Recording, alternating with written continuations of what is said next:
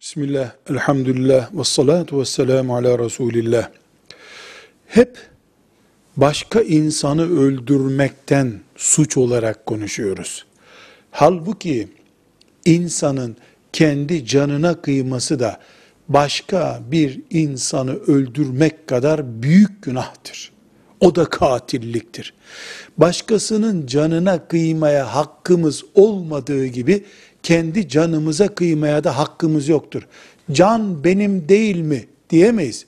Can bizim değil Allah'ındır. Hiç kimse kendisi canını üretmemiştir. Canı veren Allah'tır. Ondan başkası can alamaz. İntihar eden en büyük günahlardan birisini işlemiştir. Ve ahirette ebedi azaba uğrayacak kadar büyük suç işlemiştir.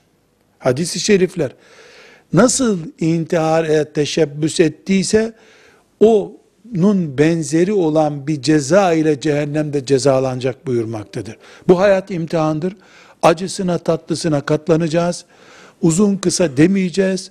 Rabbimize kavuşuncaya kadar kimsenin canına da kıymayacağız. Kendi canımıza da kıymayacağız. İmanımız budur.